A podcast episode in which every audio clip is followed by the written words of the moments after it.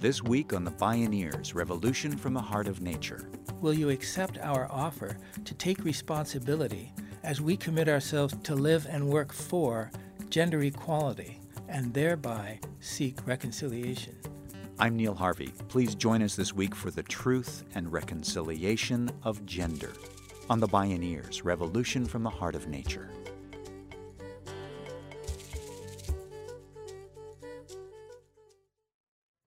Support for The Bioneers Revolution from the Heart of Nature is provided in part by Organic Valley Family of Farms and Mary's Gone Crackers. As the author D.H. Lawrence wrote, the future of humanity will be decided not by relations between nations, but by relations between women and men. Like the truth and reconciliation process that South Africa undertook to heal the racial wounds of apartheid, today, gender reconciliation is a burgeoning new movement for transformational healing. It's radically challenging the assumptions of cultural conditioning that shape our views of gender, sexuality, and relational intimacy. Although a patriarchal power structure continues to subordinate women and confer power and privilege to men, that privilege comes with a very high price for both men and women. How do we move toward gender justice and social healing? This is the marriage of the sun and moon, the truth and reconciliation of gender, with gender reconciliation pathfinders Cynthia Brix, William Keepin, Pele Rouge, and Pat McCabe. My name is Neil Harvey. I'll be your host. Welcome to the Bioneers, Revolution from the Heart of nature.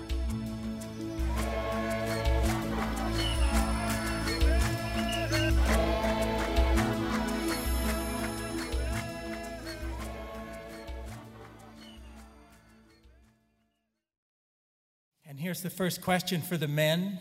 Please raise your hand if you have ever been afraid to walk the streets alone because you are a man. So, the second question for the women please raise your hand if, when you were a child or a young woman, you ever feared or lamented that you might have to fight or die for your country. Reverend Cynthia Brix and her husband, William Keepin, create forums where men and women come together to heal and transform one another. They co founded Gender Reconciliation International, a nonprofit that has conducted 80 programs in eight countries. Together, they wrote the book Divine Duality The Power of Reconciliation Between Women and Men. Cynthia Brix and William Keepin spoke with us at a Bioneers conference. Men and women have a very different experience of life in modern society. There's a whole set of experiences that are visited upon women of which men have rather little awareness, and vice versa. So, one of the issues is a divide in awareness that women are not aware of what men go through, and men are not aware of what women go through at the level that we feel is essential. And so part of it is beginning to create forums where there's a deep truth telling that can take place between men and women. And when that happens, people then begin to drop into a level of truth telling and vulnerability that rarely happens in public spaces. And so, one thing we find is that this conversation, when skillfully facilitated, opens up a whole new arena of sensitivity and vulnerability, but through that also opens up a kind of birthing of a new kind of intimacy and authenticity between men and women, which once experienced, people will typically often say to us, Wow, we have so needed that, we've wanted that, but we had no forum where that could happen. So part of the need is for men and women to come together and live at a deeper level of communion and honesty than is the normal case in society it's on many different levels. You know, it's even within myself or yourself of how I'm integrating or am I integrated in the masculine feminine within myself. And then it's on a familial level with the family and my relationship in the bedroom, in my relationship with children or parents, then it's the workplace or the community. Then it's on a global scale. So it's all these different levels. We come together as community to do the healing work because the wound happens out and the injustice happens out in the larger society often. And then we bring our bag of wounds on our back or our issues, our challenges, and we try to do the healing within like a one on one relationship. And until we address the wound at the deep rooted level, we'll never come into right alignment again with one another as human beings on this planet. As Brix and Keepin point out, the bag of wounds we each carry is nested in radiating circles of community and society, and every person's story is personal. Cynthia Brix recalls a woman at one of their workshops, Elena, not her real name, had lived for 20 years with an abusive husband. After his death, she and her children made a pact to speak about their experience only in the third person, if they spoke about it at all. The workshop began with women and men separately, where Elena told her story. Then the men joined the women, who remained in the center, sharing more of their stories, while the men sat in silent witness around them. And Elena came forward with the fullness of her story that she had lived in this marriage, abusive marriage, for 20 years. Her husband would dangle the babies from the second story balcony and threaten to drop them while Elena was underneath ready to catch them. At one point, he moved his mistress into the house, and she and the children had to live in the toilet area while the mistress lived in the bedroom with her husband. This happened for a good portion of her marriage. And one day she was in the kitchen cooking hot sausages and oil, and her husband came in demanding money for alcohol and his needs. And, and Elena said, No, I need this money for the children's shoes. And he came at her with a knife, and she took that hot oil and threw it at him, and it scalded the front of him. Well, she got charged and thrown in jail but she was the breadwinner, so they quickly bailed her out. She lived in this horrific situation for years until her husband died. She came to the workshop and never experienced this, was able to bring forward her truth in the safety of the community with men present. At the end of the workshop, she just felt so liberated and freed. And during the workshop, one of the aspects after her sharing of the truth, the men created this wonderful ceremony where they came in, they led us into the room and sat us down in a semicircle, all the women. And before us was this high structure. How high was that structure of chairs? All the way to the ceiling, 12 or 13 yeah. feet. And there were metal chairs. And on the side of the chair structure were two men, and they made a statement about breaking down the patriarchy. And at that point, they pulled the bottom legs of the chair, and this whole structure came crashing down. And the women just, ah! you know, and we sat there amazed. And then they tenderly, gently washed our hands and cleansed our hands and made statements of how they were going to move forward to continue their efforts to break this down, the patriarchy. Elena was so elated when she left this workshop, having never experienced the gentleness of a man before or that listening at that level. A week after the workshop, we saw her, and she came running up and said, Will, Cynthia, I have to tell you what happened since the workshop. She said, I visited my husband's grave, and I sat there and I was able to forgive him for everything that had happened. And then I knew where his mistress lived, and I hadn't seen her for 20 years. And I knocked on her door, and she came to the door in a wheelchair, and she said, Elena, I've been thinking about you all week long all during the workshop time. And she said, I think I'm in this wheelchair for all the things I did to you and your children. And they were able to come to some kind of healing moment and reconciliation. And the purpose of the story is to say, speaking truth to our experience and getting some kind of acknowledgement and accountability has profound effect and brings us into a place of moving through it into a higher level and being able to come into forgiveness often, as Elena did. Truth and reconciliation by speaking truth to our experience and by seeking recognition and accountability. Where better to raise gender truth and reconciliation than in South Africa, where it is estimated that a woman or girl is raped every 26 seconds. Brix and Keepin learned what was often expected for boys and girls growing up in a township in South Africa. As a boy, your mother would fear you'd become a gangster. As a girl, your mother would fear you'd be raped at a very young age. William Keepin recalls the story of one young man changed by hearing a woman in a workshop. She had been raped and was working through her own trauma, preparing to confront her attacker in court. She told her story in graphic detail, which was very rare, and none of the men had ever heard such a story. And it took all they could do to stay in the room. And one of the men, who was one of our trainees and a pretty astute young man, mid 20s, was quite shaken, as everyone was in a certain way. And he said, I, I don't know how to be a man anymore. He said, I feel traumatized. His very identity as a man was being transformed. And the key was that his heart had been broken open, and he was now carrying part of the pain that this woman was carrying all on her own and that women, in sense, as a group, carry all on their own in terms of that level of fear that women live in from the day they're born, that men don't live in in the same way. And now he was carrying that with her, and that was transforming his very identity as a man. In South African culture, there is almost a kind of rape permission. There's so little consciousness around it that men are socialized into that way of being with women and not even realizing that there's another way to be. So there's a whole confusion of that sort of aggressive sexuality with being a man. And that's why it's so transformative for them to actually hear the effects of that kind of sexuality. But there's no forum for that to happen.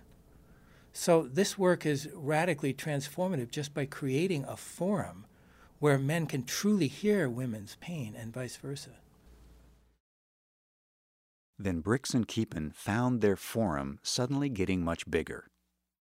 We were invited by the Deputy Minister of Health, who later became the Deputy Speaker of Parliament, and her vision was to have this work introduced to all members of Parliament.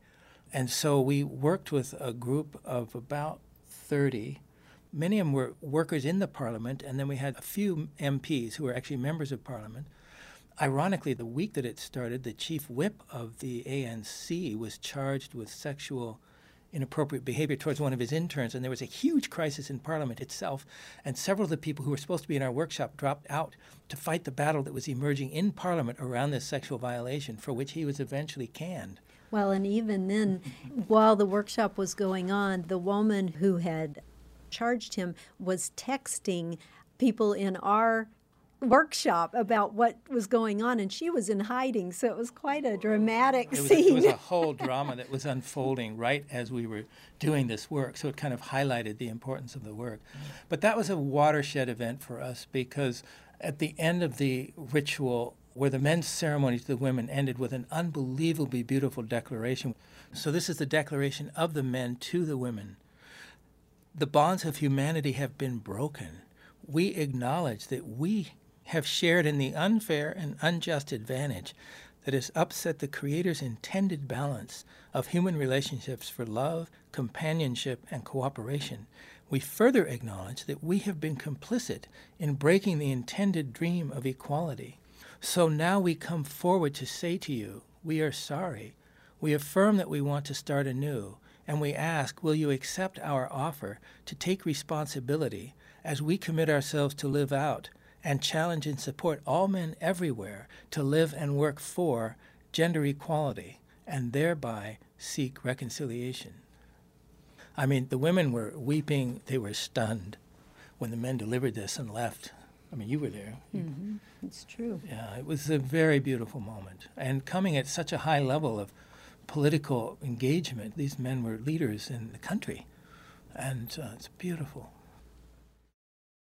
William Keepin and Cynthia Brix say that the greatest male privilege is not any of the social advantages afforded to men in patriarchal society, but rather for men to participate in dismantling the patriarchal system itself.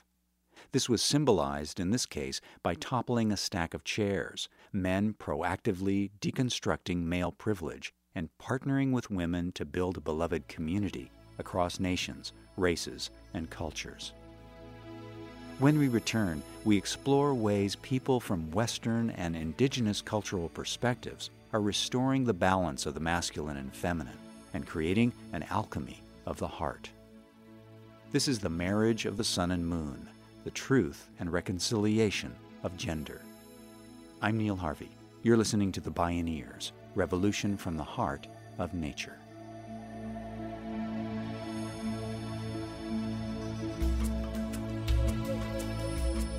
If you love Bioneers Radio, it's free and easy to support us. Just take a moment to post a review on our podcast on iTunes, Google Play, or wherever you find our show online. You'll be helping other people find and enjoy these incredible thinkers and storytellers. And thank you for helping us out.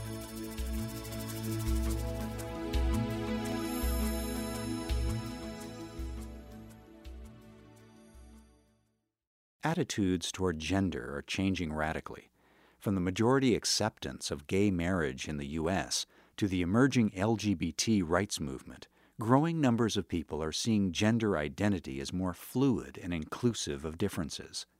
It's a nuanced continuum where each of us has both feminine and masculine qualities. When I think of gender, I think of all aspects of who I am as a human being. What does my mind say about gender? What does my body say about gender?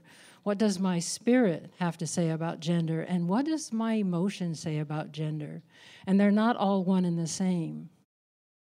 Pele Rouge leads gender reconciliation business retreats and community ceremonies based on an ancient body of earth wisdom teachings passed on to her and her husband in a formal apprenticeship. She's a contributing editor to Community Building Renewing Spirit and Learning in Business. Her journey has been deeply personal and began unexpectedly on the cliffs of Big Sur, California. Pele Rouge. I was born into a fifth generation farm family in Iowa, the second daughter into a family that desperately wanted a male. And when I was about 27 years old, I found myself sitting in a hot tub at Esalen doing an exercise about what I feel guilty about. And I found myself saying, I feel guilty for being female. I was so grateful for that moment because for the first time in my life, I began to understand something about who I was and something about the forces that I had been wrestling with that I couldn't make sense of because I never seemed to fit. It's probably been somewhere in my 20s where I discovered that the two questions of my life in terms of what I came here to learn this lifetime. The first one is what is it to be a woman in this time? Because I felt I knew much more about being male than I did about being female. Growing up the way that I did, I was a tomboy. I was my father's son in many, many ways. That world made sense to me. The world of the feminine, the world of women was a mystery that I had some very painful and powerful initiations into over time. In the face of mystery, Pele Rouge asked herself a question How do I heal the hatred of the feminine that is within myself? How do I heal the denigration of the feminine? How do I even see it? How does it even become visible to me? One of the greatest gifts that has come to me recently is a, a deep friendship with a woman who is a lesbian, who gives me eyes to see what has been hitherto impossible for me to see through my own heterosexual eyes.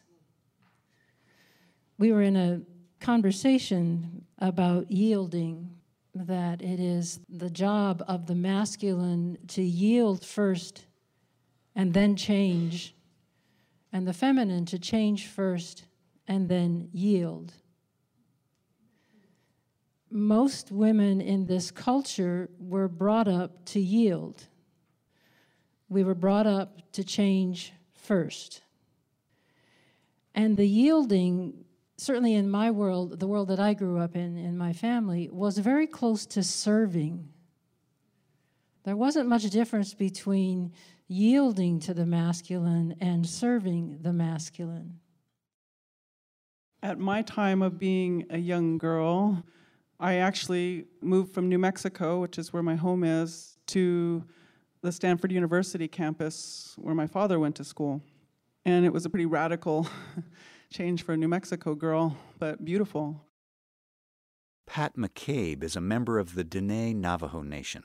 She's a mother, writer, artist, activist, international speaker, and cultural liaison. Her work is based on what she calls the science of right relations and the central knowledge that we are born into beauty. She's a ceremonial leader known as Woman Stands Shining. One of the things I always think about that time is how it was so a part of curriculum on the part of the of really everybody, but in particular the, the women who were my teachers, to make sure that I understood that I could become anything. I could be an astronaut. I could be, you know, it was just like over and over and over and over and over again. Later, however, as I came back around to indigenous community and indigenous culture, that had to shift. And I didn't understand it at first.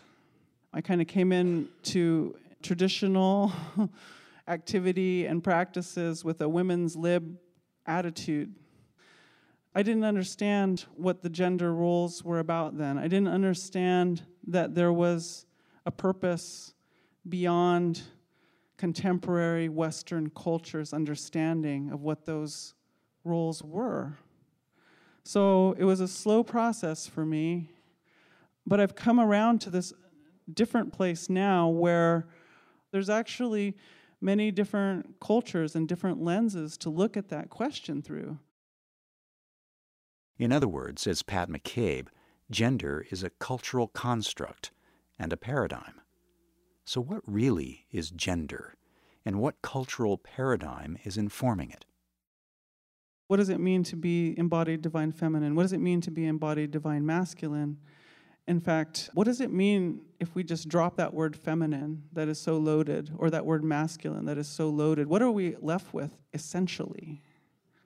My spirit helper said to me, That's a very good question. You're onto something with that question because you have been associating what is masculine with a paradigm. It's the warring and hoarding paradigm. And in that paradigm, there's always one guy at the top a couple of his buddies below him, maybe a couple of their buddies below them, and after that, we don't really care. So, in that power over paradigm, the, the stronger physically, brute strength wise, is going to always hold that spot. And so you associate that behavior of the person at the top of a paradigm as being man. That is not man, that is paradigm in operation. So when you change the paradigm, everybody gets to come to a new nature, a new way of being. Where did this power over paradigm come from? William Keepin found insight in historian Gerda Lerner's book, The Creation of Patriarchy. She said, The most interesting thing that I discovered was that the one factor that was true in common in every culture where patriarchy emerged, it happened when the women in that culture lost their direct connection to the divine. And when that connection was severed, women were commodified, sexuality was commodified, and the whole thing started to unfold as a patriarchal oppression. So that gives us a hint that part of the solution then to heal patriarchy is for women to reclaim that spiritual connection, direct connection, authentic, and become then an instrument of a larger divine force and power. Believe me, the patriarchy knows this, and that's why they're desperate to keep this from happening. That's why they set up that whole hierarchy of priests as all male. And that's why these stories are put into the apocryphal. The story of St. Thecla should be in the canonical Gospels. But you see it across the traditions, and you begin to see that power that women connected to their spiritual power trump patriarchy time and time again. For William Keepin, Cynthia Brix, Pele Rouge, and Pat McCabe, when the masculine and feminine come together, a profound communion of consciousness takes place, the marriage of the sun and moon. It's an alchemical transformation of the heart. Gender becomes a doorway from duality into unity. The marriage of the sun and moon, the truth and reconciliation of gender.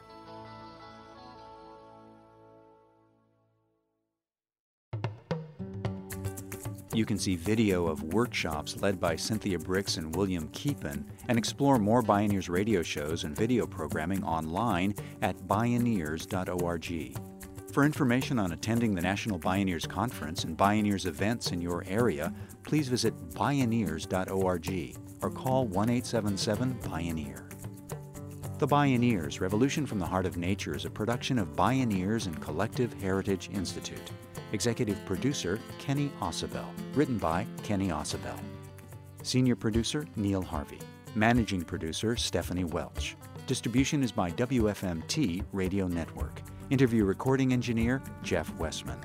Our theme music is taken from the album Journey Between by Baka Beyond and used by permission of Hannibal Records, a Rykodisc label. Additional music was made available by Sounds True at soundstrue.com. For more music information, please visit radio.bioneers.org. The opinions expressed in the Bioneers Revolution from the Heart of Nature radio series are those of the presenters and are not necessarily those of Bioneers and Collective Heritage Institute, the underwriters, or this radio station. My name is Neil Harvey. Thank you for listening. I invite you to join the Bioneers in inspiring a shift to live on Earth in ways that honor the web of life, each other, and future generations. This is program number 1014.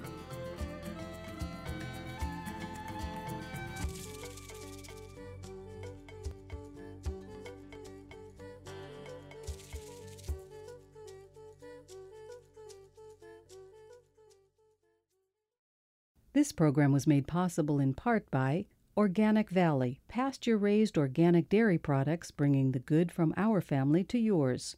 Visit organicvalley.coop.